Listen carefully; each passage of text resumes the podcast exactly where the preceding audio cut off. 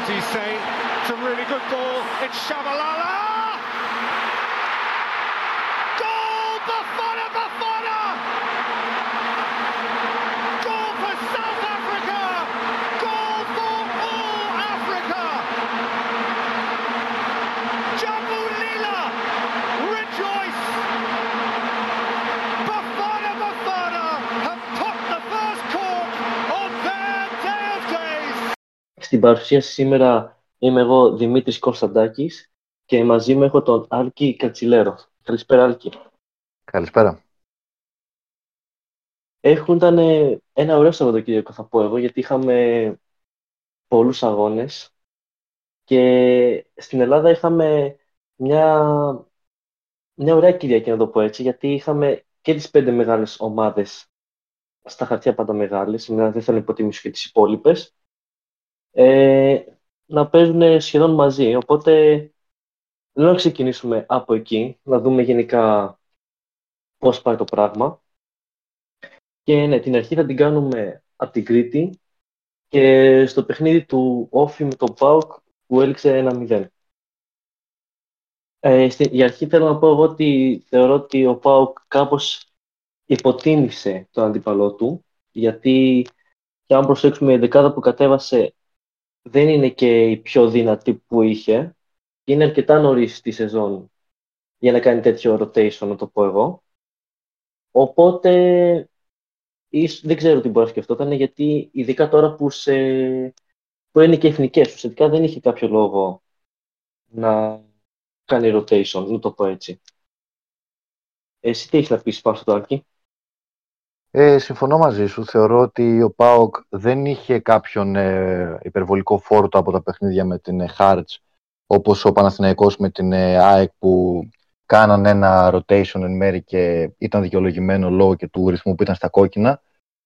Λέγαμε τις προάλλες στην κουμπί που είχαμε με τον Δημήτρη και τον Λευτέρη και εκθιάζαμε τον Λουτσέσκου.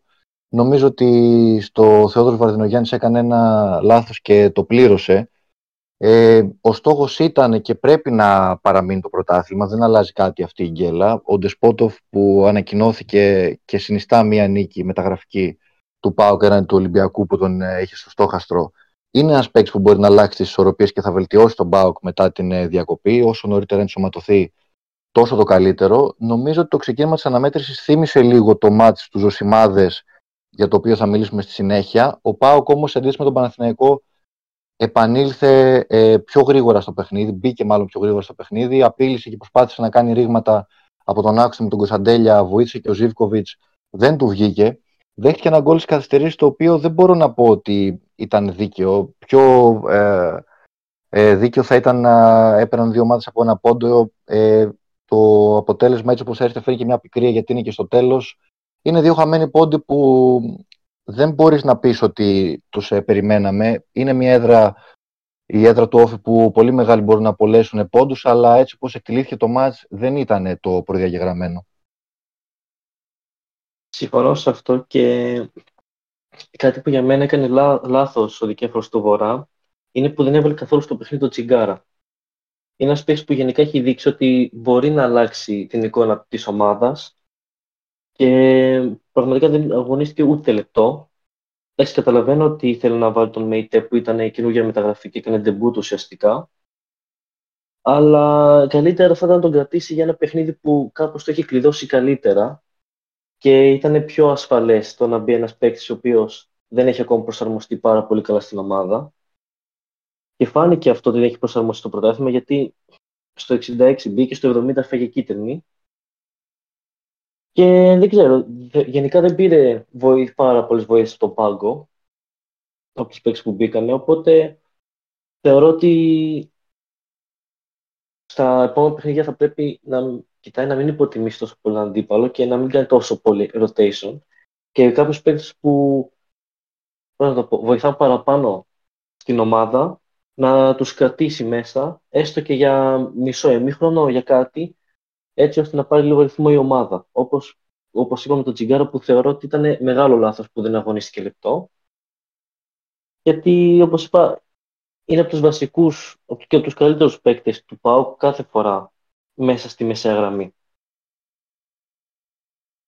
Και επίσης να πω και πάρα πολύ εικόνα του τερματοφύλακα του Όφι, του Νίκου Χριστογιώργο.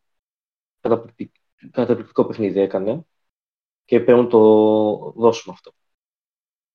Δεν ξέρω αν έχεις να προσθέσεις κάτι άλλο εσύ, Άλκη. Συμφωνώ σε ό,τι είπες. Έκανε μια πολύ καλή εμφάνιση και ο goalkeeper των κριτικών. Και είναι και το δεύτερο παιχνίδι απέναντι στην ομάδα Θεσσαλονίκης που καταφέρει να πάρει το τρίποντο στην έδρα του. Ένα πολύ καλό ξεκίνημα για τον Όφι.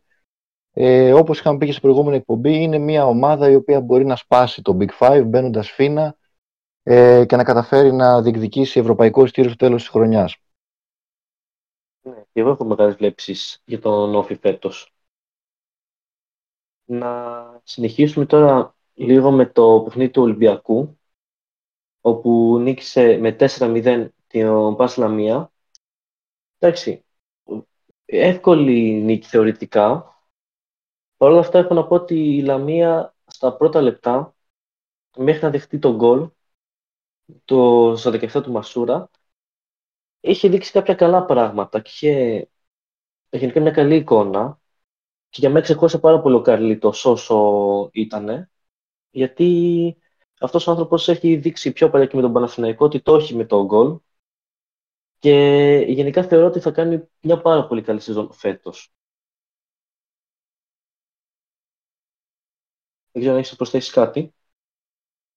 Κοίταξε, θεωρώ ότι ο Ολυμπιακός γενικά έχει ένα εύκολο βράδυ. Φορτούνης και Μασούρας ξεχώρισαν για άλλη μια φορά. Δεν άφησε πολλά περιθώρια αντίδραση στη Λαμία. Ήρθε και το γρήγορο γκολ, όπως είπες.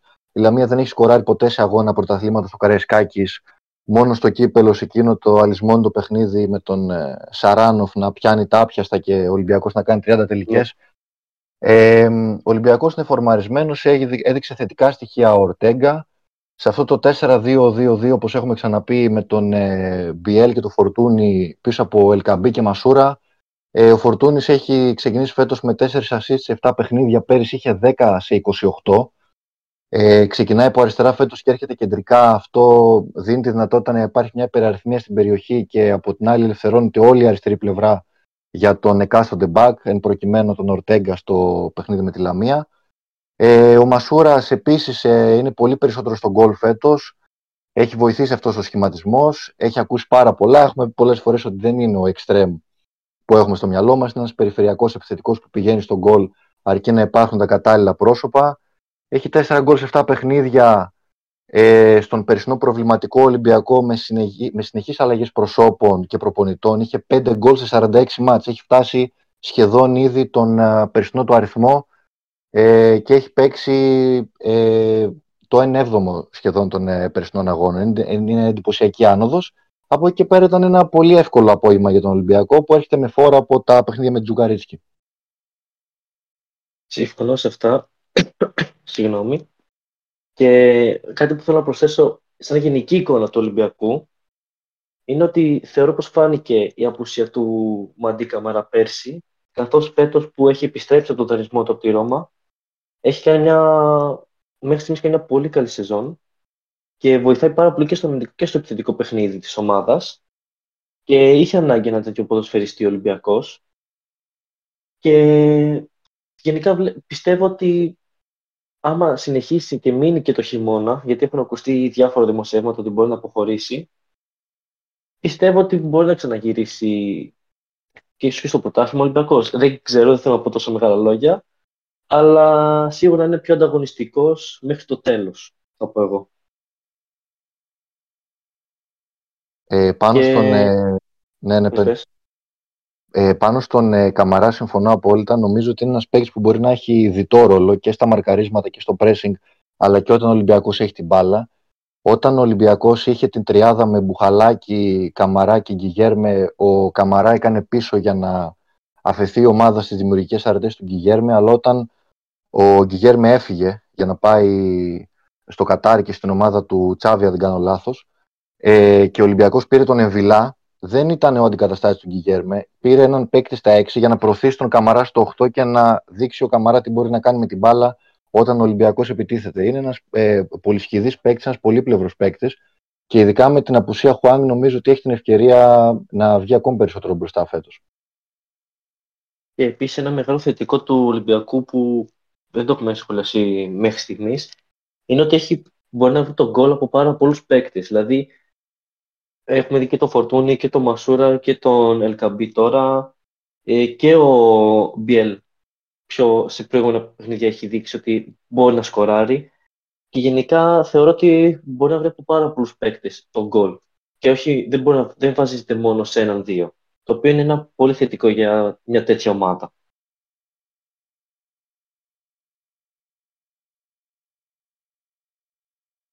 Να συνεχίσουμε και να πάμε λίγο στο παιχνίδι του Βόλου με τη ΣΑΕΚ, το 2-3. Παραλίγο η ΑΕΚ να τα βρει σκούρα, αλλά εντάξει, κατάφερε έστω και στις καθυστερήσεις να το σώσει κάπως το πράγμα.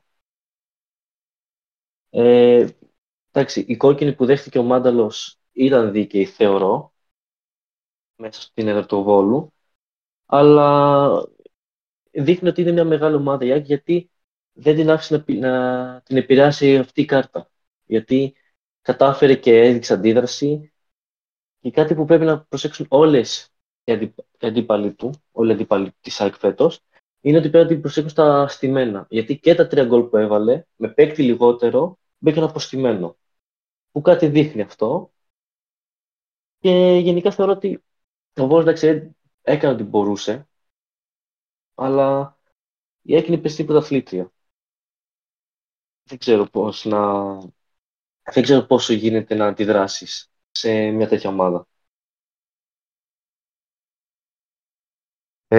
Συμφωνώ απόλυτα. Νομίζω ότι ήταν ένα παιχνίδι δύσκολο, στριφνό, ξεκίνησε πολύ στραβά για την ΑΕΚ. Δέχτηκε τον γκολ, ήρθε και μια αποβολή δίκαιη. Συμφωνώ μαζί σου, εγώ δεν είμαι της άποψης ότι δεν πρέπει να σχολιάζουμε τη διαιτησία. Είτε είναι καλή είτε είναι κακή, όταν είναι αποφάσεις οι οποίες αλλοιώνουν τις ισορροπίες της αναμέτρησης, είναι σημαντικό να τις αναφέρουμε, είτε είναι σωστές είτε είναι λάθος. Είχε την τύχη με το μέρος της να βρει ένα γκολ με τον Τσούμπερ. Εντάξει, ένα φάουλ πολύ μεγάλου βαθμού δυσκολίας, πολύ μικρή πιθανότητα να μπει γκολ. Είναι από αυτά τα γκολ που ειδικά στην Ελλάδα δεν τα βλέπουμε συχνά. Είχε σοφαρίσει νωρίτερα με τον Γιόνσον. Το πέναλτι επίσης που κέρδισε ήταν και εν μέρη τύχη, γιατί υπάρχει ένα προτεταμένο χέρι παίκτη του Βόλου στη φάση με τον Μουκουντή. Ήταν λίγο δώρο, ήταν σίγουρα αχρίαστο. Ο Ντέλετης από την άλλη φάνηκε λίγο να παλεύει μόνος του απέναντι στην πρώην ομάδα του. Δεν μπορεί κάποιος να ζητήσει τα ρέστα από τους βολιώτες που έχασαν από την ΑΕΚ με έναν παίκτη παραπάνω. Το έχει ξανακάνει η ΑΕΚ στο ίδιο γήπεδο 4 μήνες πριν με έναν πολύ μεγαλύτερο αντίπαλο και σε τελικό κυπέλου, που είναι άλλο το πλαίσιο από ότι ένα παιχνίδι στην έναρξη του πρωταθλήματος. Δεν ήταν η ΑΕΚ στο μάτς με τον Βόλο το ίδιο κυριαρχικό όπως ήταν με τον ΠΑΟΚ. Είναι όμως ένα παιχνίδι πολύ, πολύ σημαντικό, γιατί η ΑΕΚ βάζει τους πρώτους 3 πόντους στο σακούλι. Μετά την πρώτη νίκη στο σακούλι, μετά την γκέλα με τον Πανσεραϊκό, που ήταν εκείνο το απρόσμενο χ.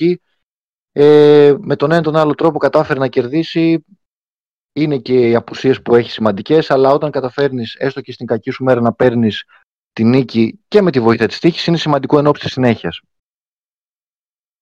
Επίσης, εντάξει, για το όνομα που έχει ο Μουκουντή, το λάθος που έκανε στο 8 ήταν τραγικό, θεωρώ. Όλα αυτά έχει δείξει την αξία του. Δεν νομίζω τον αφήσει να τον επηρεάσει αυτή η μέτρια προς κακή του εμφάνιση, να το πω έτσι, σε εκείνο το μάτς. Οπότε θεωρώ ότι στη συνέχεια του πρωταθλήματος θα δείξει ότι είναι ένας από τους καλύτερους αμυντικούς που έχει η χώρα μας φέτος στο πρωτάθλημά της. Και γενικά θεωρώ ότι δεν ξέρω αν μπορεί να συνεχίσει αυτό που έκανε πέρσι, να πάρει το πρωτάθλημα όπως το πήρε κλπ. Αλλά θεωρώ ότι θα είναι πάλι ανταγωνιστική, αλλά μέχρι ένα σημείο. Δηλαδή θεωρώ από ένα σημείο και μετά θα πέσει λίγο. Γιατί έχει έρθει και αυτή, πώς να το πω, ο αποκλεισμός που ήρθε από το Champions League, που πολλοί θα θεωρούν και αποτυχία. Παρ' όλα αυτά, εγώ θα πω ότι δεν είναι τόσο αποτυχία για την ΑΕΚ που δεν κατάφερε να μπει στους ομίλους του Champions League.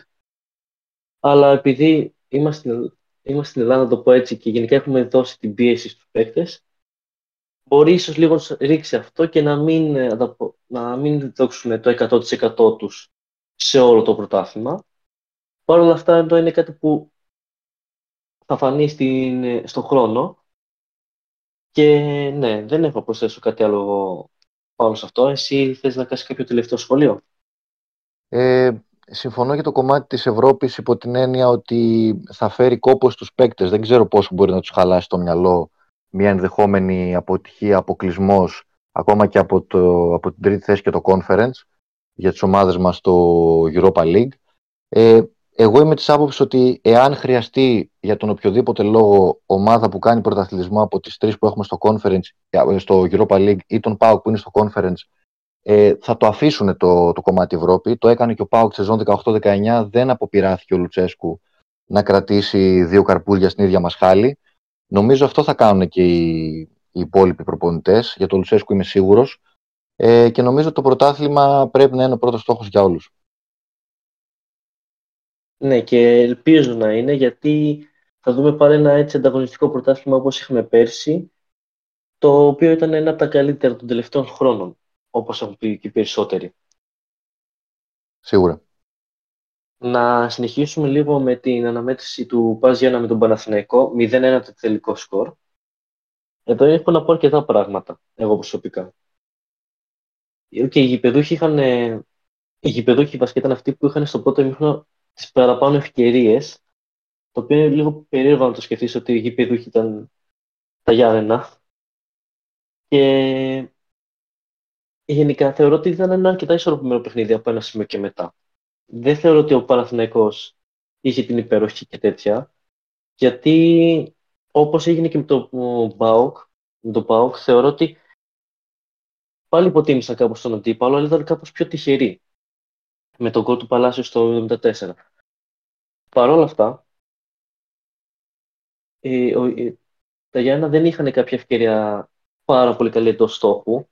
Δημιούργησαν προβλήματα στην άμυνα του Παναθηναϊκού, όμως οι περισσότερες ευκαιρίες που κάνανε θεωρώ ότι ήταν κάποιο πιο φλιάρες, να το πω έτσι. Δεν ξέρω πώς να τις χαρακτηρίσω, αλλά ήταν απλά για να γίνουν. Δεν ξέρω αν συμφωνείς πάνω σε αυτό. Συμφωνώ. Ήταν ένα παιχνίδι που είχε κάποια κοινά με το μάτς Όφι ΠΑΟΚ, υπό την έννοια ότι ο γηπεδούχος που δεν ήταν το φαβορί ευνηδίασε το μεγάλο όνομα που ήταν ο φιλοξενούμενος.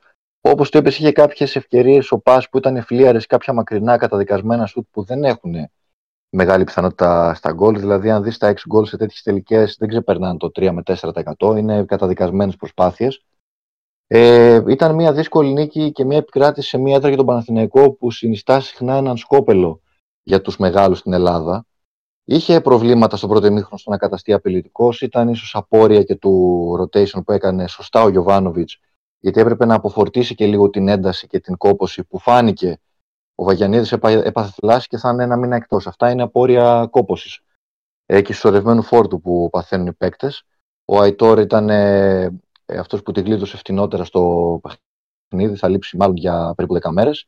Είχε μια δυσκολία ο Παναθηναϊκός στην τελική προσπάθεια μέχρι το πολύ ωραίο γκολ που σημείωσε.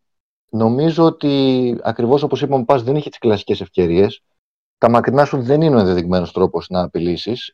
Η έμπνευση του Γιοβάνοβιτς θεωρώ ότι είναι όλο το μάτς να αλλάξει το Μαντσίνι με τον Παλάσιο στις πτέρυγες, να πάει αριστερά ο Παλάσιος και δεξιά ο Μαντσίνι. Και είναι ακριβώς έτσι και το γκολ. Δημιουργεί ο Μαντσίνι από δεξιά, εκτελεί ο Παλάσιος από αριστερά. Είναι η κίνηση ματ που παίρνει το παιχνίδι του Παναθηναϊκός και είναι και η απόλυτη δικαίωση του Γιοβάνοβιτς. Κανένα πέναλτι στον Αράο στο τέλος, να το πούμε και αυτό, το χέρι είναι σε απόλυτα φυσική θέση. Έκανε πολύ καλό μάτς. Και ο Μλαντένοβιτς επίσης με τον Παλάσιος είχαν μια πολύ θετική παρουσία σε ένα παιχνίδι που ο Παναθηναϊκός έπαιξε τόσο όσο. Γενικά το κέντρο του Παναθηναϊκού ήταν πάρα πολύ καλό. Και γενικά, παρότι τραυματίστηκε ο Βαγιανίδη και αποχώρησε όπως έγινε, ο Κότσιρας έκανε μια επίσης πολύ αξιόλογη εμφάνιση, παρότι είχαμε να τον δούμε σε παρένθεση αρκετό καιρό. Γιατί τα τελευταία παιχνίδια έχει προτιμηθεί ο Βαγιανίδης. Και είναι θετικό αυτό, γιατί το να έχεις δύο πολύ καλούς παίκτες στην ίδια θέση δεν είναι πάρα πολύ συχνό φαινόμενο, θα πω εγώ. Επίσης, κάτι τελευταίο για να πω για τους γηπεδούχους. Θεωρώ ότι άμα είχαν έναν παίκτη ο οποίος θα μπορούσε να τελειώνει καλά τις φάσεις, Οκ, έχει τον Πέντρο Κόντε, αλλά και αυτός είχε τον τραυματισμό. Δεν μπορεί να ανταπεξέλθει πλέον και είναι και 35 χρονών. Άμα έχει έναν παίκτη ο οποίος να μπορούσε να τελειώσει καλά τις φάσεις, ίσως να ήταν και αυτή μια ομάδα που πολλοί πλέον ακούνε τον Πας Γιάννα και θεωρούν ότι θα πέσει. Ήταν υποψήφιος για να πέσει. Δεν θα τον είχαν τόσο χαμηλά. Αυτή είναι η απόψή μου και γενικά πόσο είδα ήταν σχετικά καλή και η αμυντική λειτουργία της ομάδας.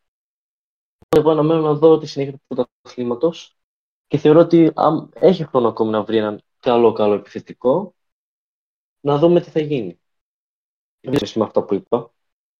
Συμφωνώ και νομίζω πως το κομμάτι Κότσιρας Βαγιανίδης θα δημιουργήσει έναν εσωτερικό συναγωνισμό μάλλον με την έννοια της άμυλας, όχι με την έννοια την κακή του ανταγωνισμού. Θα δώσει επιλογές στο Γιοβάνοβιτς. Ο Παναθηναϊκός πολλές φορές έγινε ρόστερ και πολλοί το χρέωσαν και στο Γιοβάνοβιτς που δεν δεχόταν και τεχνικό διευθυντή και όλη αυτή η συζήτηση που κάπου ήταν και κουραστική, δηλαδή όταν τα ακούει όλα αυτά ο προπονητής που πήρε τον Παναθηναϊκό από τις πολύ πολύ δύσκολες εποχές, τους χαλεπούς καιρούς του Μπόλων και των υπολείπων και τον οδηγεί στον πρωταθλητισμό. Εν πάση περιπτώσει, νομίζω ότι πλέον και το μεγαλύτερο σχέση με πέρυσι ρόστερ που έχει ο Παναθηναϊκός θα το επιτρέψει να κάνει πρωταθλητισμό ακόμη πιο εύκολα. Ακριβώς, και συμφωνώ σε αυτό. Και για να τελειώσουμε τα ελληνικά παιχνίδια, να το πω έτσι. Άρης Αστέρας Τρίπολης 3-2. Δεν θεωρώ, παρότι πήρε νίκη ο Άρης, την πρώτη του νίκη φέτος στο πρωτάθλημα, δεν θεωρώ ότι πάλι έπεισε. Δηλαδή, υπήρχαν κάποια κομμάτια που κάπως με την τύχη πήρε την νίκη, γενικά δεν λειτουργήσε όπως θα μπορούσε. Και γενικά έχω να πω ότι πολύ καλό παιχνίδι ο Μωρόν, σίγουρα, ο Λορέν Μωρόν που ήρθε φέτος. Το οποίο είναι ένα πάρα πολύ θετικό αυτό για τον Άρη, γιατί είχε ένα πρόβλημα με τον επιθετικό τα τελευταία χρόνια. Και ελπίζω να φτιάξει σιγά σιγά ο Άρης και να γίνει λίγο πιο ανταγωνιστικός, για να έχουμε ακόμη πιο ανταγωνιστικό πρωτάθλημα. Γιατί μέχρι στιγμής εμένα δεν με έχει πείσει και ο Αστέρας Τρίπολης έδειξε κάποια καλά δείγματα υποπίεση, να το πω έτσι, γιατί κατάφερε να μειώσει προς το τέλος. Και δεν ξέρω πώς θα συνεχίσει το πρωτάθλημα. Εσύ τι έχεις να πεις? Ο Άρης γενικότερα δεν έχει καταφέρει να πείσει φέτος. Έκανε σεφτέ με αέρα Μάτζιου, με αέρα του προπονητή που είναι αυτός ο οποίος του έδωσε το καλύτερό του πλασάρισμα από το 1980 και το περιβόητο μπαράζ του Βόλου, τότε που ο Άρης έκανε πρωταθλητισμό. Ήταν τελευταία φορά που έχει κάνει πρωταθλητισμό η ιστορική ομάδα της Θεσσαλονίκης. Ο Μάτζιος είναι ο άνθρωπος ο οποίος τον έβγαλε το 21 στην κανονική διάρκεια δεύτερο και τρίτο στα play-off. Είναι από τις νίκες που, όπως είπες, δεν είναι ενδεικτικές για συμπεράσματα, δεν είναι απόρρια της αλλαγής και της τακτικής που επέφερε ο Μάτζιος, γιατί είναι πολύ πολύ μικρό το χρονικό διάστημα για να έχουμε ένα σαφές δείγμα γραφής. Είναι από τις περιπτώσεις που πολλές φορές οι παίκτες δείχνουν έναν ζήλο, θέλουν να κερδίσουν τον προπονητή, να τον εντυπωσιάσουν, να πάρουν την ευνοιά του και τον σεβασμό του. Φέρνει μια αλλαγή στην ψυχολογία. Το είδαμε και πέρυσι με τον Ολυμπιακό, όταν ο Άρης του πήρε το 2-2 στο Καραϊσκάκης και αμέσως μετά αποχώρησε ο Μίτσελ και ήρθε ο Ανιγκό. Όταν ο Ολυμπιακός πήρε την νίκη επί του ΠΑΟΚ με 3-1, δεν ήταν απόρρια της τακτικής του Ανιγκό το 3-1. Ήταν μια αλλαγή στην ψυχολογία και ένα κλίμα στις Πύρες που δεν κράτησε και πολύ τους πειραιώτες πέρυσι. Σε κάθε περίπτωση, ο Μάτζιος ίσως προσπαθήσει να δώσει μια ταυτότητα στον Άρη, όπως έκανε και στην πρώτη του θητεία.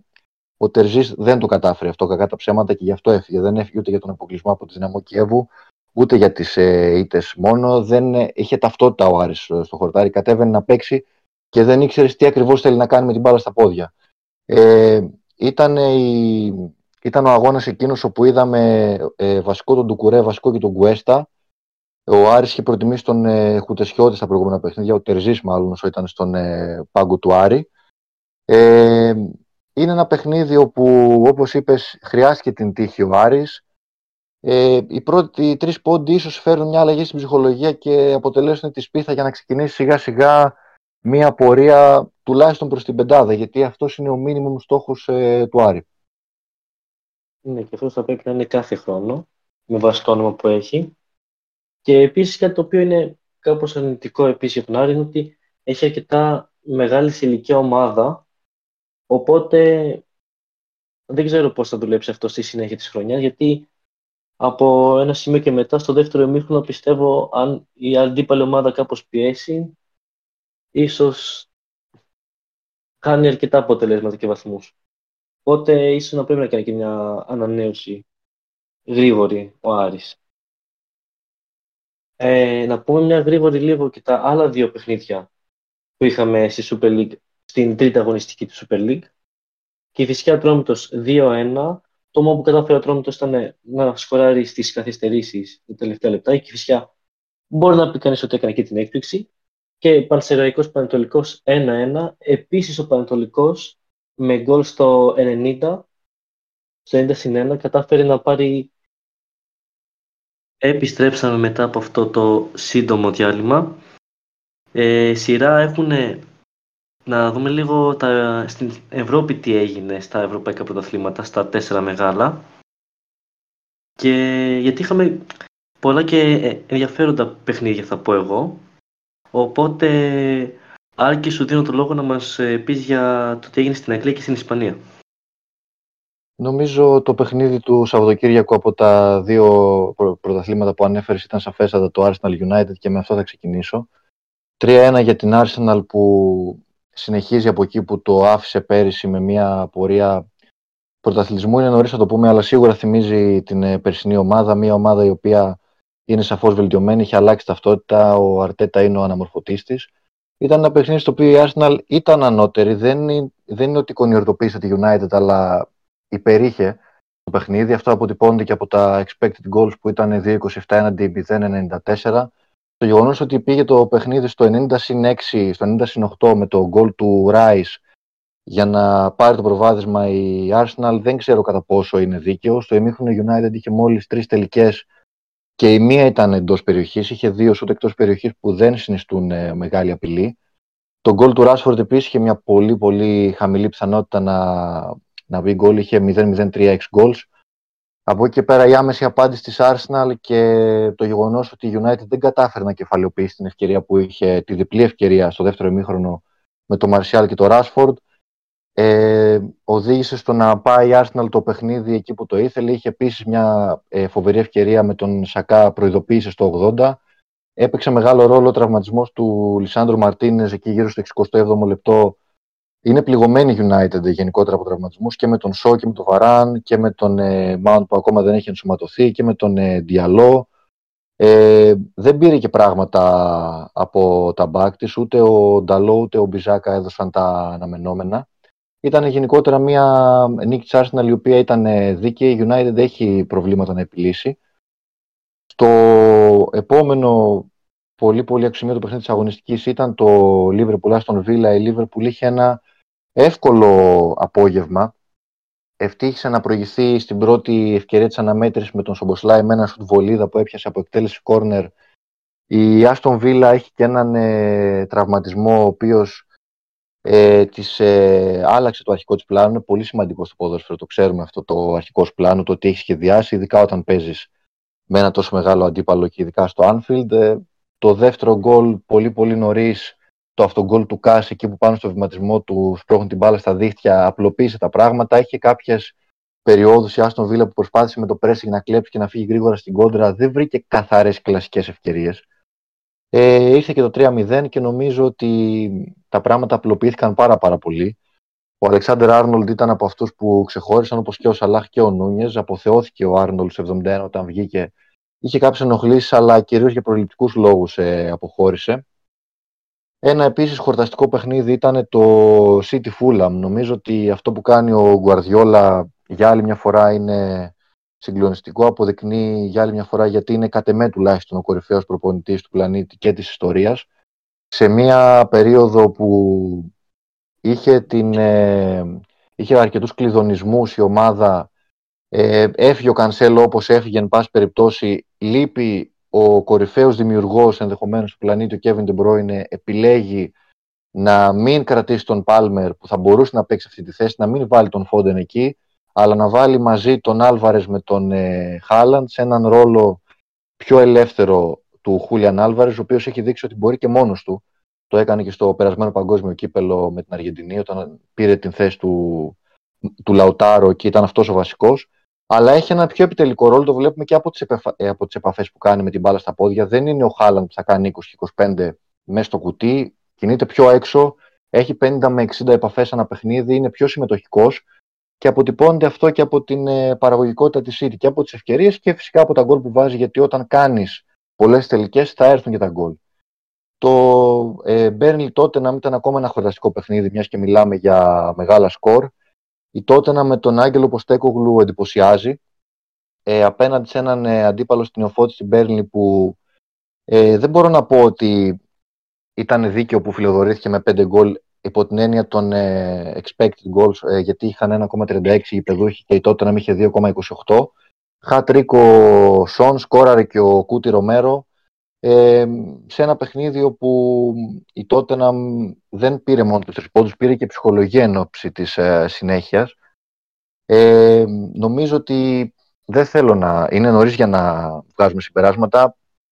Θα μπορούσε να είναι μια Τότεναμ για κάτι το παραπάνω φέτος. Όχι προφανώς για πρωταθλητισμό. Ναι. Ολοκλήρωση και... Λοιπόν, εγώ θέλω να προσθέσω κάτι απλά για την Τότεναμ φέτος. Θεωρώ ότι αν ο Σον κρατηθεί μόνος του επιθετικός μπροστά αντί για τη θέση του Ριτσάρλισον και κάνει αυτά που έκανε στο παιχνίδι με την Μπέρνλι, θα μιλάμε για μια άλλη Τότεναμ που δεν έχουμε συνηθίσει με βάση τα πέσινα δεδομένα. Ο Ριτσάρλισον, ναι, σε καμία περίπτωση δεν έχει αποδώσει τα αναμενόμενα και ο Σον είναι ένας παίκτης ο οποίος εννοείται στην κόντρα είναι εξαιρετικός, μπορεί να φεύγει στο πλάι. Είναι ένας παίκτης ο οποίος δεν μπαίνει σε καλούπια. Ο Ριτσάρλισον είναι πιο περιοχάτος, δεν είναι ο σούπερ τεχνίτης. Χρειάζεται άλλους να τον τροφοδοτήσουν για να μπορέσει να απειλήσει. Σε κάθε περίπτωση δεν δικαιολογεί και το ποσό που έχει δοθεί για αυτόν. Ένα από τα αποτελέσματα σοκ της αγωνιστικής ήταν το Chelsea Forest 0-1. Η Chelsea νομίζω ότι είναι πολύ νωρίς επίσης να το πούμε, αλλά προβληματίζει, έχει δώσει... από την αλλαγή της ιδιοκτησίας και έπειτα περίπου 1 δισεκατομμύριο λίρες για μεταγραφές. Δεν ξέρω τι ακριβώς θέλει να παρατάξει το χορτάρι. Το σίγουρο είναι ότι ο Ποτσετίνο δεν το έχει βρει, δεν το έχει αποκωδικοποιήσει. Δεν μπορώ να γνωρίζω αν ο Πάλμερ θα είναι ο παράγοντας χ που θα αλλάξει άρδιν τις ισορροπίες και θα δούμε μια άλλη Τσέλσι. Είναι νωρίς, μπορεί να είναι μια χρονιά η οποία θα χρησιμεύσει το χτίσιμο και από τον χρόνο να δούμε κάτι καινούριο. Αλλά σε κάθε περίπτωση το γεγονός ότι νίκησε τη Λούτον, ας πούμε. Η ισοπαλία με τη Λίβερπουλ δεν ξέρω αν είναι κατάλληλα συμπεράσματα ή λειτουργούν λίγο ως παραμορφωτικός καθρέφτης. Η Λούτον που την νίκησε η Chelsea, ας πούμε, είναι ένα από τα φαβορί υποβιβασμού κατ' εμέ, έχασε και από τη West Ham εντός έδρας. Η Forest πήρε μια τεράστια νίκη, ένα μεγάλο διπλό απέναντι σε μια Chelsea η οποία ψάχνεται και ακόμα δεν έχει κατασταλάξει το ότι θέλει να παρατάξει το χορτάρι. Δεν ξέρω και ποια είναι η γνώμη σου. Θεωρώ ότι η Chelsea γενικά έχει κάνει πολλές μεταγραφές φέτος, οι οποίες δεν τις έχουν βγει.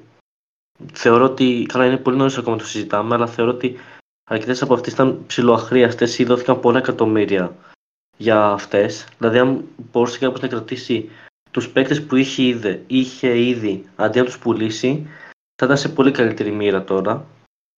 Και η Νότιχαμ εννοείται ότι εντάξει, έχει κάνει και αυτή πολλές μεταγραφές και έχει κάνει μια μεγάλη ανανέωση, αλλά θεωρώ ότι δεν έχουν την ίδια βαρύτητα σαν όνομα, οπότε στην Νότιχαμ είναι πιο λογικό να βλέπεις αυτή την ανανέωση παρά από την Chelsea.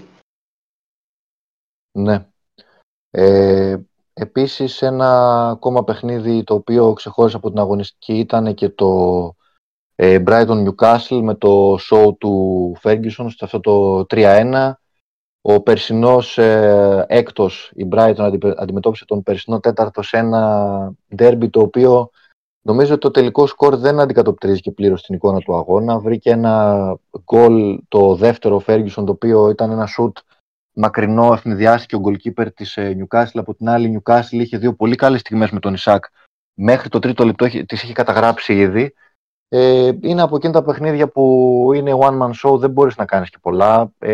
Νομίζω το δεύτερο γκολ έκοψε και λίγο τα φτερά των φιλοξενουμένων και ήρθε το τρίτο γκολ να τελειώσει ουσιαστικά τις όποιες ελπίδες. Από εκεί και πέρα είχαμε και το Sheffield United Everton 2-2 και το Bradford Bournemouth 2-2 από Αγγλία.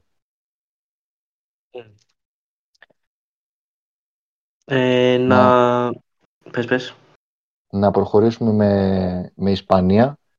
Είχαμε πρώτα από τα μάτς που ξεχώρισαν το παιχνίδι της Real, η οποία για άλλη μια φορά κατάφερε να κερδίσει παρά τις απουσίες. Νίκησε την Χετάφε 2-1 σε ένα παιχνίδι που προηγήθηκε η Χετάφε, σόκαρε τη Real, αλλά νομίζω ότι ήταν ένα γκολ το οποίο επίσης δεν δικαιούτο η Χετάφε. Η Real ήταν σαφώς ανώτερη, κυριάρχησε.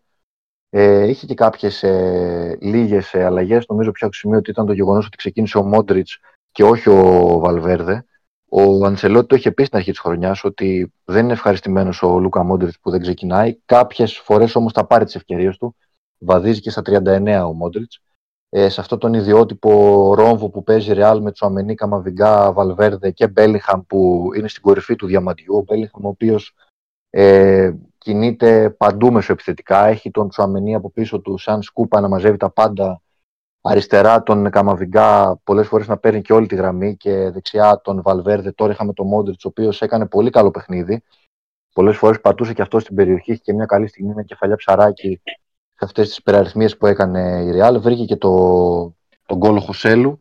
Εντάξει, το άξιζε το τρίποντο η Ρεάλ. Η Χετάφε βρήκε τον γκολ νωρίς, από εκεί και πέρα προσπάθησε να το κρατήσει. Δεν είναι εύκολα αυτά τα πράγματα στο Σαντιάγκο Μπερναμπέου. Μια δίκαιη νίκη για τη Ρεάλ.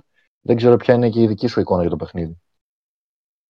Έτσι, θεωρώ ότι η Real ήταν όντως το μεγάλο όνομα και όπως είπες και εσύ, άξιζε την νίκη με βάση τα στατιστικά και την εικόνα που είχε στο παιχνίδι.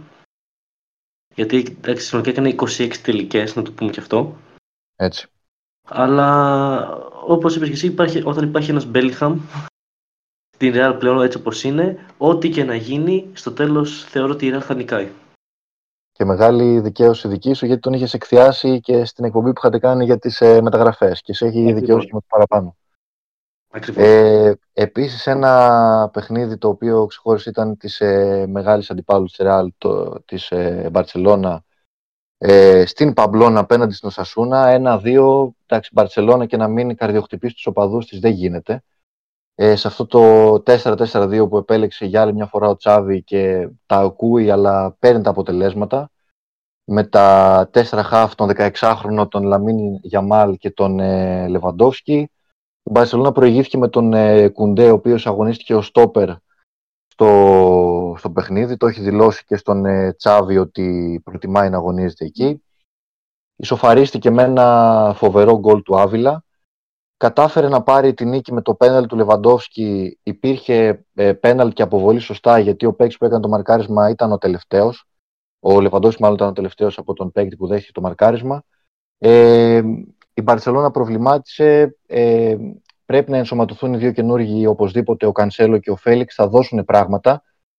Δεν ξέρω αν ο Τσάβη πρέπει να επανεξετάσει λίγο το 4-4-2, τουλάχιστον με αντιπάλους σαν την Οσασούνα. Όταν έχεις τη Ρεάλ, την Σεβίλη, την Ατλέτικο και θέλεις να έχεις 4 χαφ για να διασφαλίσουν ότι δεν θα σου πάρουν το κέντρο οι αντίπαλοι, το καταλαβαίνω. Αλλά με την Οσασούνα και με αντιπάλους παρεμφερείς, νομίζω ότι θα έχεις πρόβλημα στο μισοεπιθετικό κομμάτι. Και κάθε περίπτωση ένα πολύ κρίσιμο και πολύτιμο τρίποντο. Στα υπόλοιπα αποτελέσματα της αγωνιστικής είχαμε Κάντιθ Βιγιαρεάλ 3-1, σε ένα αποτέλεσμα εν πολλοίς απρόσμενο.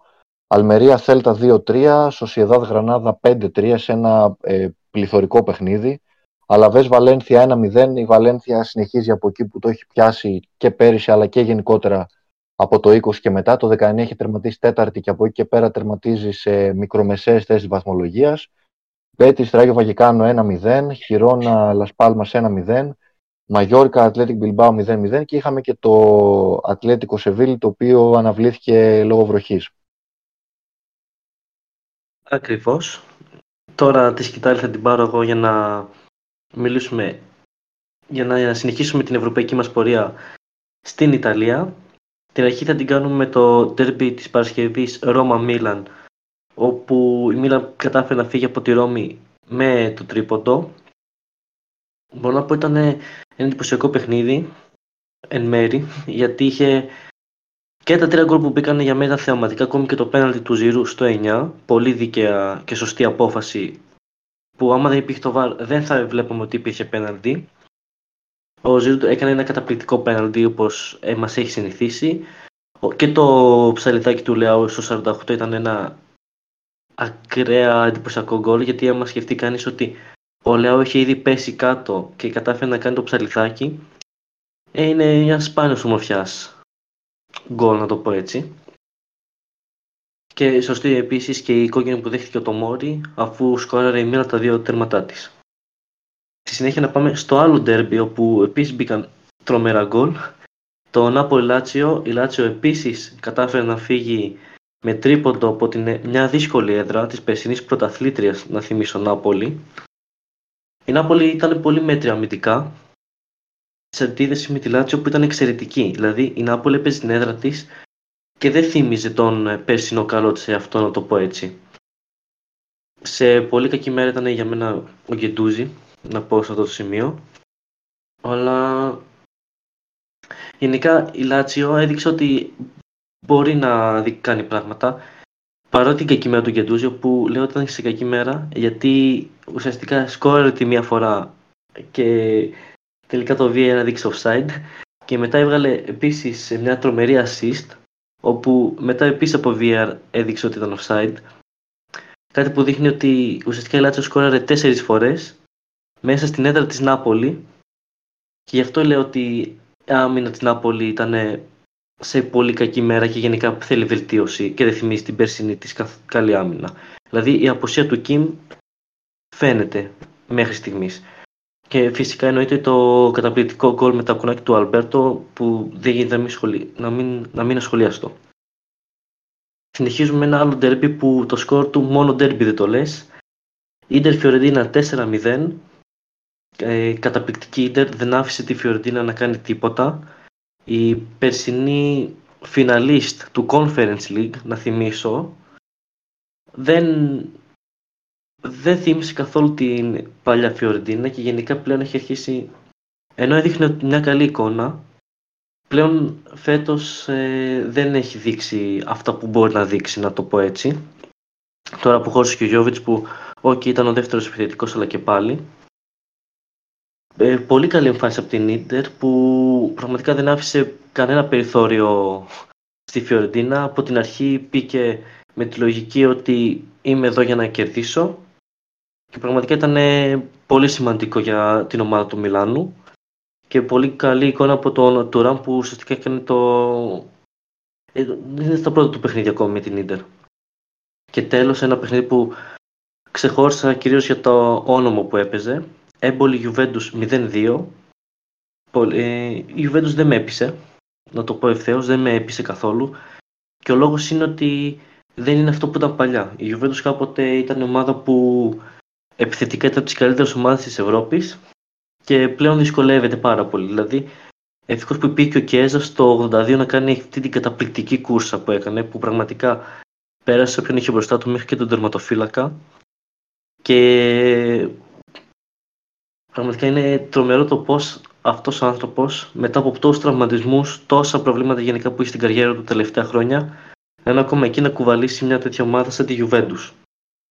Παρ' όλα αυτά, είναι μια επαγγελματική νίκη, θα πω εγώ, αλλά και πάλι δεν είναι αρκετό για τη Juventus, θεωρώ, όταν είχε έναν αντίπαλο σαν την Έμπολη.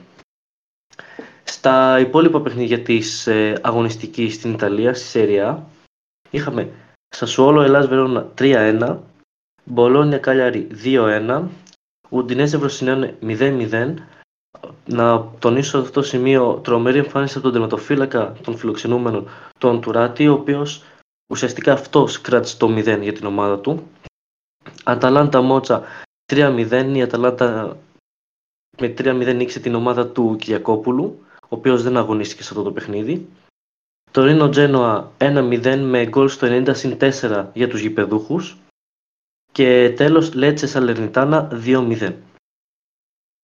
Να συνεχίσουμε με Γερμανία, όπου εκεί έχουμε αρκετά πράγματα να πούμε, γιατί μπήκαν πάρα πολλά γκολ σε αυτή την αγωνιστική. Δηλαδή μέσος όρος ήταν έβλεπες τουλάχιστον 2 γκολ σε κάθε παιχνίδι, το οποίο είναι αρκετά σημαντικό, να το πω εγώ, για μια αγωνιστική. Να ξεκινήσουμε με την γκέλα της Ντόρτμουντ, με την Χέντενχάιμ, η οποία θα ξενοσίσει ότι η Χέντενχάιμ δεν έχει ρόστερ που να μπορεί να σταθεί στην Bundesliga, και το ότι ήρθαν 2-2 στην έδρα της Ντόρτμουντ κάτι λέει. Πολλά τα αμυντικά λάθη της Ντόρτμουντ για μια σεζόν ακόμη. Δεν ξέρω πότε θα καταφέρει να τα αλλάξει, γιατί και το πέναντι που έκανε στο 82 ήταν ανούσιο και ήταν πολύ... Εντάξει, ο Αλέρ που το έκανε είναι επιθετικός ο άνθρωπος, αλλά και πάλι δεν δικαιολογείται να μαρκάρει έτσι, να το πω, μέσα στην περιοχή. Δεν μαρκάρεις ποτέ έτσι. Και ουσιαστικά μόνος του κατέστρεψε το προβάδισμα 2 τερμάτων που είχε η ομάδα του μέχρι το 15, που στο 15 νικούσε 2-0 με τα γκολ των Μπραντ και Τσάλ. Δηλαδή, καταλαβαίνουμε. Μετά να πάμε στην αναμέτρηση της Gladbach με την Bayern Μονάχου 1-2.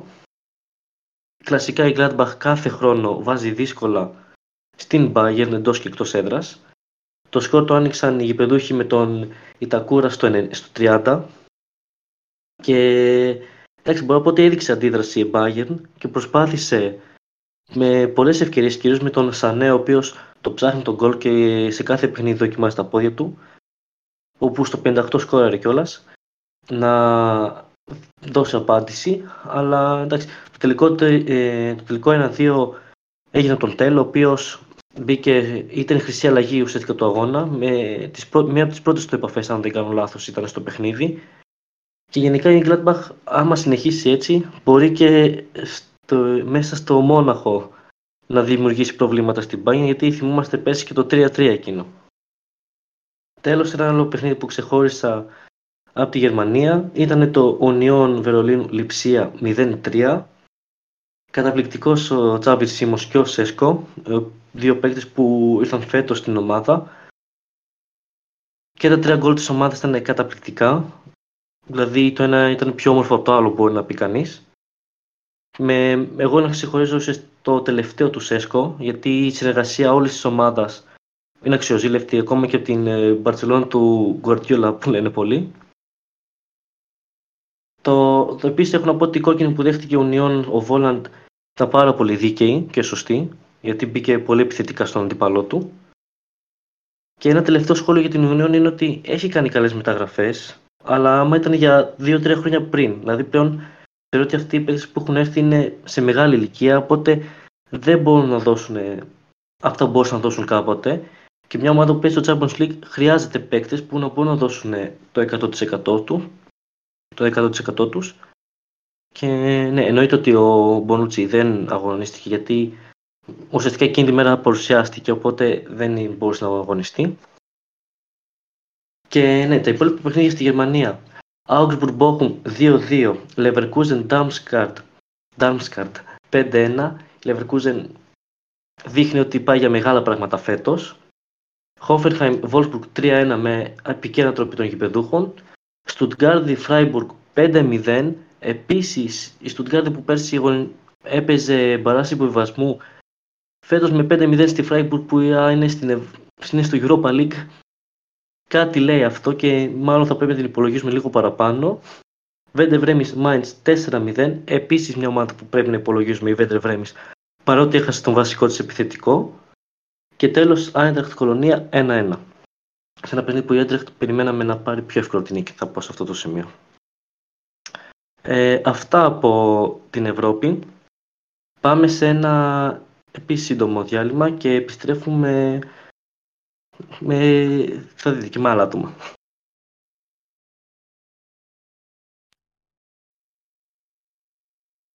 Επιστρέψαμε και είναι το τελευταίο κομμάτι της εκπομπής σήμερα, και την αρχή θα την κάνουμε με την Εθνική Ελλάδος και να κάνουμε ένα γρήγορο σχολιασμό, έτσι να το πω, για το παιχνίδι της Πέμπτης με την Ολλανδία. Άρα, και δίνω πρώτα το λόγο σε εσένα να δω τι έχεις να πεις. Νομίζω ότι είναι ένα παιχνίδι απέναντι στον αντίπαλο, ο οποίος είναι πιο κοντά στα μέτρα μας όσον αφορά τη διεκδίκηση, μάλλον ο μεγαλύτερος μας αντίπαλος, όσον αφορά τη διεκδίκηση της δεύτερης θέσης και πιο κοντά στα μέτρα μας από τη Γαλλία που αντιμετωπίσαμε τον Ιούνιο. Είναι ένα πολύ δύσκολο παιχνίδι, είμαστε το ξεκάθαρο outsider. Δεν θα ζητήσει και κανένας τα ρέστα από τους διεθνείς μας αν δεν καταφέρουν να γυρίσουν καλά με την νίκη, πολύ δύσκολα, αλλά ακόμα και με την ισοπαλία. Έχουμε παίξει 3 παιχνίδια μέχρι τώρα, έχουμε 6 βαθμούς, η Ολλανδία έχει παίξει 2 και έχει 3 βαθμούς γιατί είχε χάσει και από την Γαλλία. Η Γαλλία έχει το απόλυτο με 12 πόντους. Νομίζω ότι όσο πιο χαμηλό είναι το τέμπο στο παιχνίδι, ιδανικά να μπορέσουμε να σπάμε το ρυθμό κατά διαστήματα. Η Ολλανδία θέλει οπωσδήποτε την μπάλα στα πόδια της. Είναι συστατικό στοιχείο, είναι στο DNA της αυτό το πράγμα, να έχει την μπάλα στα πόδια της. Όσο περισσότερο καταφέρουμε και το αναχαιτήσουμε αυτό και το περιορίσουμε, και προϊόντος του χρόνου, νομίζω ότι μόνο με άγχος θα τους φορτώσουμε και μόνο σε πολύ καλό μπορεί να μας βγει από εκεί και πέρα. Οι αντεπιθέσεις καλοδεχούμενες και πρέπει να τις επιδιώξουμε. Θα είναι μεγάλη έκπληξη αν καταφέρουμε σε σετ παιχνίδι να βρούμε τον γκολ. Μπορούμε πάντα και από στατικές φάσεις. Από εκεί και πέρα νομίζω ότι υπάρχει και μία σκιά γύρω από το παιχνίδι που είναι η ανακοίνωση της αποχώρησης του Φορτούνη από την εθνική ομάδα. Όταν ο καλύτερος Έλληνας παίκτης κατ' εμέ της δεκαετίας αποχωρεί από το ομοσπονδιακό συγκρότημα, είναι και ένας παίκτης ο οποίος κουβαλάει και λίγο το DNA της προηγούμενης δεκαετίας των επιτυχιών, γιατί ήταν και παρόν στο Euro του 12 ως νέος τότε, μόλις είχε πάει από τον Αστέρα στην Καζερσλάουτερν. Εν πάση περιπτώσει, είναι κρίμα να εκδιώχνεται με αυτόν τον τρόπο από την Ομοσπονδία και από τον Πογέτη. Σε κάθε περίπτωση, ένας παίκτης δεν μπορεί να μπει πάνω από την εθνική και είναι στραμμένα τα βλέμματά μας στο μεγάλο παιχνίδι με την Ολλανδία. Θα συμφωνήσω με όσα έχεις πει μέχρι στιγμής. Θα πω ότι αν η εθνική, βέβαια έχει περάσει πολλοί μήνες από τότε, παίξει όπως είχε παίξει τότε με τη Γαλλία, μπορεί να πάρει μέχρι και τη νίκη, γιατί η Ολλανδία είναι σε ένα μεταβατικό στάδιο. Με συγχωρείτε ξανά. Είναι σε ένα μεταβατικό στάδιο και γενικά νιώθω ότι ψιλοψάχνεται ακόμα με τους ποιους θέλει να έχει βασικούς, ποιους όχι. Το μόνο σίγουρο είναι ότι μπροστά επιθετικά έχει, στα πλάγια έχει γρήγορους, οπότε πρέπει αυτό να το προσέξουμε. Και ο Σέντερφορ λογικά θα είναι κάποιος βαρύς επιθετικός, οπότε αυτό θα θέλει λίγο προσοχή σε κεφάλιες και τέτοια. Παρ' όλα αυτά, θέλω να πω κάτι ακόμα. Έχουμε σχολιάσει πάρα πολύ γενικά τις κλήσεις που αποφάσισε να κάνει ο Πόκετ για τα παιχνίδια με την Ολλανδία και το Γιβραλτάρ. Εγώ δεν θέλω να πω κάτι. Απλά θέλω να πω ότι δεν χρειάζεται συνέχεια να σχολιάζουμε τις αποφάσεις των προπονητών. Εντάξει, τώρα με την περίπτωση του Φορτούνη δεν ξέρουμε τι έχει γίνει από πίσω και πήρε την απόφαση να αποχωρήσει από την εθνική. Μόνο ο ίδιος το γνωρίζει με τον προπονητή και όχι μόνο. Παρ' όλα αυτά θα συμφωνήσω ότι ήταν ένας από τους καλύτερους παίκτες που είχαμε τα τελευταία χρόνια Έλληνες. Παρ' όλα αυτά σου έχω πει και προσωπικά ότι δεν θεωρώ ότι είναι ο καλύτερος ένας παίκτης της περασμένης δεκαετίας, αλλά άλλη συζήτηση αυτή. Θέλω να πω ότι γενικά για να έχει επιλέξει αυτούς τους παίκτες έχει κάποιο πλάνο στο μυαλό του, οπότε περιμένουμε να δούμε τι θα δούμε στο χορτάρι. Και εμένα μου έκανε εντύπωση η απουσία του Κωνσταντέλια και η απουσία του Δουβίκα, ίσως και του Αλεξανδρόπουλου, αλλά θα φανεί στο χορτάρι. Εγώ πιστεύω ότι κάτι θα έχει στο μυαλό του. Παρ' όλα αυτά θέλω να σου πω ότι θέλω να σε ρωτήσω βασικά. Με την απουσία του Μαυροπάνου στο παιχνίδι με την Ολλανδία, ποιος πιστεύεις θα παίξει κατά πάσα πιθανότητα δίπλα στο Χατζηδιάκο? Είναι πραγματικά ένα ένιγμα και όπως είπες και εσύ θα βάλουν κάποιον βαρύ σεντερφόρ. Άρα το θέμα είναι ότι εμείς θα πρέπει να ματσάρουμε με την επιλογή που θα κάνουμε αυτό το βαρύ σεντερφόρ. Μπορεί, εάν τα πράγματα δεν εξελιχθούν ομαλά για την Ολλανδία, να πάει σε μια λύση λίγο καμικάζι, λίγο φρικ, με δεύτερο βάρη σεντερφόρ, όπως είχε κάνει με τους Αργεντίνους το αλυσμόνι, το instant classic παιχνίδι του Μουντιάλ που έπαιξε ο Ντε Γιόνγκ με τον Βέκχορστ. Οπότε εκεί θα είναι πιο δύσκολα τα πράγματα, αν η αεροπορία αρχίζει και πέφτει.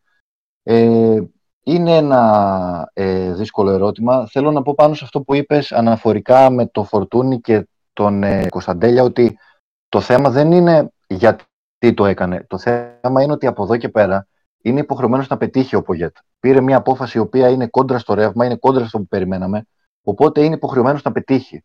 Είναι δικαίωμά του, αναφέρετο, να μην εμπιστεύεται τον Κωνσταντέλια και το ταλέντο του, το οποίο είναι τεράστιο, γιατί τον θεωρεί άγουρο και άπειρο. Αλλά από εκεί και πέρα θα πρέπει να πετύχει. Νομίζω πάντως έως επικρατέστερη επιλογή δίπλα στον Χατζιάκο θα πρέπει να είναι ο Ρέτσος. Ο Κουλιαράκης δεν έχει πάρει παιχνίδια στα πόδια του φέτος στον ΠΑΟΚ. Είναι σε πάρα πολύ καλό φεγγάρι και θα πρέπει να είναι ο παρτινέρ του Χατζιάκου. Εγώ σε ρώτησα γιατί θεωρώ ότι υπάρχει και μία ακόμη επιλογή που μπορεί να παίξει δίπλα στον Χατζιάκο. Μία που είχαμε δει πιο παλιά είναι η περίπτωση του Κουρμπέλη στα center back. Δεν πιστεύω ότι θα δούμε κάτι τέτοιο, αλλά δεν θα μου έκανε εντύπωση να το βλέπαμε, γιατί είναι ένας παίκτης ο οποίος γενικά μπορεί να παίξει το ψηλό παιχνίδι, οπότε θα έχει ένα ενδιαφέρον αν βλέπαμε μια τέτοια περίπτωση. Παρ' όλα αυτά, εγώ θέλω να πω ένα τελευταίο σχόλιο και να το κλείσουμε εκεί πέρα για τον Κωνσταντέλια. Όντως έχει πολύ ταλέντο και έχει δείξει πολλά πράγματα με τον ΠΑΟΚ φέτος και πέρσι, αλλά θέλω να πω ότι στη θέση του 10 έχουμε πάρα πολλούς παίκτες. Δηλαδή έχουμε Μπακασέτα, Μάνταλο, έχει επιλέξει ο Πογέτ. Και έχει επίσης τον Πέλκα που μπορεί να αγωνιστεί εκεί, όπως και το Φούντα. Μπορεί να ήταν αυτό σκεπτικό του. Και επίσης ο Μάνταλος έχει κάνει αρκετά καλά παιχνίδια με την εθνική τελευταία. Οπότε ίσως να θέλει να βασιστεί εκεί, στην καλή, σε παρένθεση, φόρμα που είναι ο Μάνταλος, και δεν θέλω να του κόψει τα φτερά. Είναι κάτι που μπορώ να σκεφτώ πάνω στην περίπτωση του Κωνσταντέλια, αλλά δεν ξέρω, θα περιμένω να δω τι θα δούμε στο χορτάρι, ξαναλέω. Πιστεύω ότι την Ολλανδία μπορούμε να τη δούμε στα μάτια και να παίξουμε, να επιβάλλουμε ουσιαστικά τους Ολλανδούς να παίξουν το δικό μας παιχνίδι και όχι εμείς το δικό τους, γιατί είναι όντως ένα μεταβατικό στάδιο. Τώρα έχουν αλλάξει ουσιαστικά πρόσφατα και προπονητή. Και περιμένω πράγματα από την εθνική. Εντάξει, το παιχνίδι που είναι αργότερα με το Γιβραλτάρ θεωρώ δεδομένο ότι θα το πάρουμε, γιατί το Γιβραλτάρ είναι μιας πολύ χαμηλής δυναμικότητας.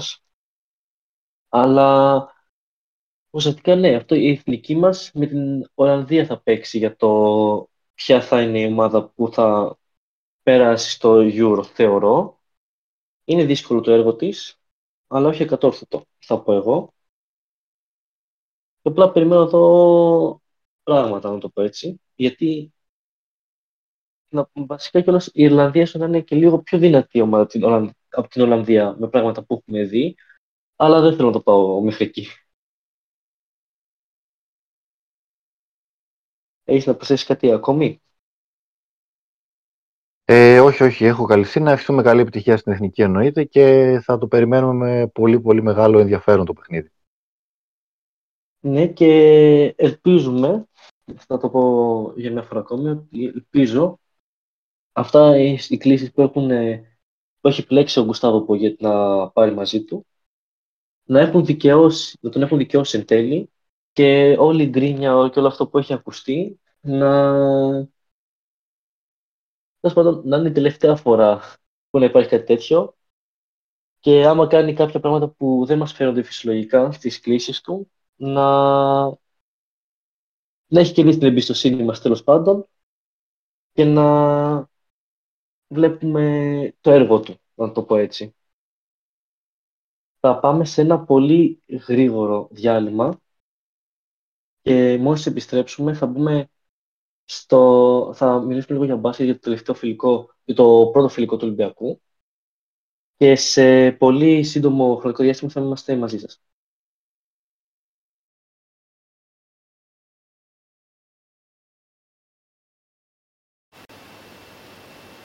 Επιστρέψαμε για το τελευταίο δεκάλεπτο μετέταρτο της εκπομπής.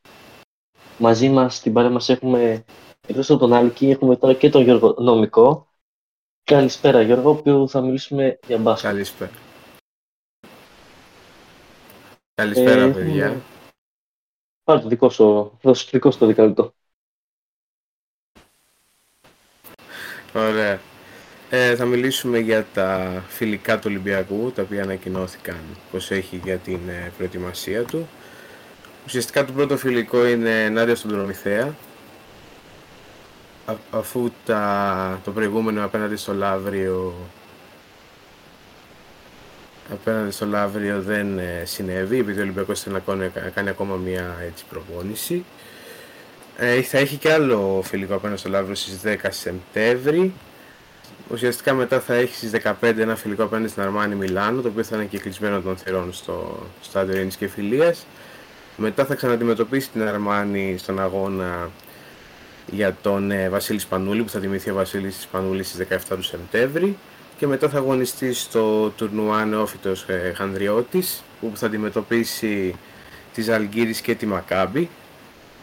Νομίζω ότι πιο πολύ ενδιαφέρον σε αυτούς τους αγώνες έχει να δούμε κατά πόσο θα έχει αρχίσει να δένει το ρόστερ της ομάδας, αφού υπήρξαν αποχωρήσεις των βασικών πυλώνων της ομάδας, που ήταν ο Κώστας Λούκας και ο Σάσα Βεζένκοφ, και ουσιαστικά πώς θα δέσουν και στην ομάδα και τα καινούργιες μεταγραφές, που είναι ο Νίκολας Μιλουτίνοφ, ο Βίλιαμς Γκος, ο Σίγμα, που έγινε και πολύ λόγος για αυτόν, επειδή ήρθε στη θέση του Μύρωτιτς, ουσιαστικά επειδή είχε ακουστεί πάρα πολύ ο Μύρωτιτς για τον Ολυμπιακό. Θα αγωνιστεί σε τις ομάδες που έχουν ενισχυθεί. Ειδικά η Μακάμπη έχει ενισχυθεί αρκετά. Πήρε παίκτες όπως ο James Webb, όπως ο Χάσιερ Ριβέρο. Η Ζαλγκίρις είναι η γνωστή Ζαλγκίρις του Μαξ Βίτης, που όλοι ξέρουμε τι προπονητής είναι και τι δουλειά κάνει. Μπορεί να μην είναι τόσο ισχυρή, αλλά σίγουρα αποτελεί μια δυνατή ομάδα. Και ο Προμηθέας είναι πάντα μια δυνατή ομάδα του ελληνικού πρωταθλήματος, είναι πάντα εκεί. Γενικά θεωρώ ότι θα καταλάβουμε πολλά για τη νέα ομάδα του Μπαρτζόκα και κατά πόσο έχει καταφέρει να δέσει τα νέα κομμάτια ώστε να είναι ανταγωνιστική, ή το ίδιο ή σε ένα παρόμοιο επίπεδο με το περσινό. Μένει να δούμε και αν θα αποκτήσει και κάποιον καινούριο παίκτη, καθώς ακόμα δεν έχει κλείσει αυτό το θέμα με τον παίκτη στην περιφέρεια, κάποιο guard. Δεν ξέρω ποια είναι η άποψή σας, πάνω, αν κάτι άλλο να προσθέσετε. Θα δούμε και ως τον Ολυμπιακό μετά από περίπου ένα τρίμηνο να αγωνίζεται ξανά, και τώρα σε συνδυασμό με το ολοκλήρωση του Μουντομπάσκετ θα έχει ένα ενδιαφέρον να δούμε πώς θα επιστρέψουν οι παίκτες, με την ψυχολογία και τέτοια, γιατί εντάξει, είχαμε και τα παιδιά με την εθνική. Οπότε θα έχει ένα ενδιαφέρον να δούμε λίγο πώς θα ανταπεξέλθουμε στις συλλογικές τους υποχρεώσεις μετά από όλο αυτό που έγινε με την εθνική, που πολλοί το θεωρούν και αποτυχία, δεν θέλω να το πω έτσι, γιατί είναι πολύ καλή εικόνα της εθνικής, θεωρώ, όσο που μπορούσαν. Αλλά των αναλογίων σίγουρα ναι, ήταν αρκετά καλή. Ναι, και όπως είπες και εσύ, ο Προμηθέας είναι μια δυνατή ομάδα κάθε χρόνο στο ελληνικό μπάσκετ. Να πούμε το παιχνίδι είναι την 5η, 7 του μήνα, και είναι στην έδρα του Προμηθέα. Ενώ τα υπόλοιπα παιχνίδια, τα φιλικά, ναι. Αν δεν κάνω λάθος, τα υπόλοιπα φιλικά είναι εντός έδρας για τον Ολυμπιακό. Μέχρι να ξεκινήσει η σεζόν. Ναι, εκτός από το τουρνουά Νεόφυτος που είναι στην Κύπρο. Το τουρνουά γίνεται στην Κύπρο. Ναι. Οκ, ναι. Τα φιλικά με την Αρμάνι είναι εντός, ναι. Το ένα είναι και το φιλικό που θα γίνει. Το ένα ουσιαστικά είναι και τη βραδιά που θα τιμηθεί ο Βασίλης Πανούλης. Στις 17 Σεπτέμβρη. Ναι. Γενικά είναι μια... Πώς γενικά βλέπεις τον Ολυμπιακό ότι θα απεξέλθει τη νέα σεζόν μετά τις αποχωρήσεις των βασικών πυλώνων, όπως είπες και εσύ? Γενικά, σίγουρα είναι μια τεράστια αλλαγή. Δηλαδή, δεν ξέρω κατά πόσο ακριβώς θα μπορέσει να τα απεξέλθει και να είναι στο ίδιο επίπεδο που ήταν πριν, γιατί πέρσι έκανε μια εξαιρετική σεζόν, που για λίγα δευτερόλεπτα θα ήταν ονειρική, αν είχε καταφέρει να κερδίσει τη Ρεάλ στο τελικό. Όμως, θεωρώ ότι έκανε ποιοτικές προσθήκες. Δηλαδή, ο Νίκολα Μιλουτίνοφ είναι ένας εξαιρετικός ψηλός. ένας παίκτης που δεν είχε τέτοια χαρακτηριστικά ο Ολυμπιακός, γιατί ο Φάλ είχε άλλα χαρακτηριστικά, δεν έχει τόσο μεγάλη τεχνική, ο Μιλουτίνοφ είναι πιο γρήγορος σε σχέση με το Φάλ, είναι πιο οξυδερκής. Ο Williams Κος είναι μια πολύ καλή προσθήκη, είχε παίξει καλά και στον τελικό απέναντι στον Ολυμπιακό. Ο Σίγμα είναι βετεράνος Ευρωλίγκας, σίγουρα θα προσφέρει σουτ, είναι παίκτης προπονητή από αυτούς που αρέσουν στον Μπαρτζόκα. Οπότε θεωρώ ότι είναι καλά τα δείγματα. Σίγουρα ο Ολυμπιακός, κατά τη δική μου γνώμη, χρειάζεται ακόμα μια προσθήκη στην περιφέρεια, κυρίως για το σκορ. Μένει να δούμε τι θα γίνει και αν θα αποκτηθεί παίκτης τελικά, μετά από όσα έγιναν αυτό το καλοκαίρι. Όμως πιστεύεις οι παίκτες που αποχώρησαν φέτος στον Ολυμπιακό θα επηρεάσουν καθόλου και γενικά θα λείψουν από τον Ολυμπιακό φέτος και γενικά είναι εικόνα λίγο πριν τα πρώτα φιλικά, να το πω έτσι. Θα λείψουν σίγουρα, γιατί ήταν βασικοί, ήταν παίκτες που στηριζόταν πάνω η ομάδα. Ο Ζίγκοφ ήταν ο πρώτος σκόρερ της ομάδας, ήταν ο go-to guy που λέμε. Ο Κώστας Λούκας ήταν στην περιφέρεια αρχηγός, έπαιρνε τα τελευταία shoot. Δεν είναι δυνατόν να μην λείψουν αυτοί οι παίκτες. Αλλά επειδή η ομάδα του Ολυμπιακού είναι μια ομάδα που είναι προπονητοκεντρική, βασίζεται πιο πολύ στον προπονητή της, στην οδηγή, πιστεύω πως θα βρει τον τρόπο να βρει λύσεις και να υπάρξουν νέοι πυλώνες αυτή τη σεζόν, παρότι πως οι προηγούμενοι δεν είναι πια εδώ, όπως οφείλει να κάνει κάθε ομάδα, γιατί κάθε χρόνο μπορεί κάποιοι παίκτες να φύγουν, άλλοι θα μείνουν, άλλοι θα έρθουν. Το θέμα είναι να βρεις τη χημεία και να καταφέρεις να είσαι ανταγωνιστικός. Ελπίζουμε όλες οι ελληνικές ομάδες να κάνουν μια καλή προετοιμασία ώστε να έχουμε ένα καλό πρωτάθλημα και να έχουμε μια ομάδα που να κάνει μια εξίσου καλή πορεία στην Ευρώπη όπως ο Ολυμπιακός πέρσι. Όλος ήταν μια ονειρική, όπως είπες προηγουμένως. Και εντάξει, περιμένουμε τώρα την Πέμπτη για να δούμε ουσιαστικά τα πρώτα δείγματα στο παρκέ. Ακριβώς. Έχεις να προσθέσεις εσύ ή ο Άλκης κάτι ακόμα, κάτι παραπάνω? Εγώ δεν έχω κάτι να προσθέσω.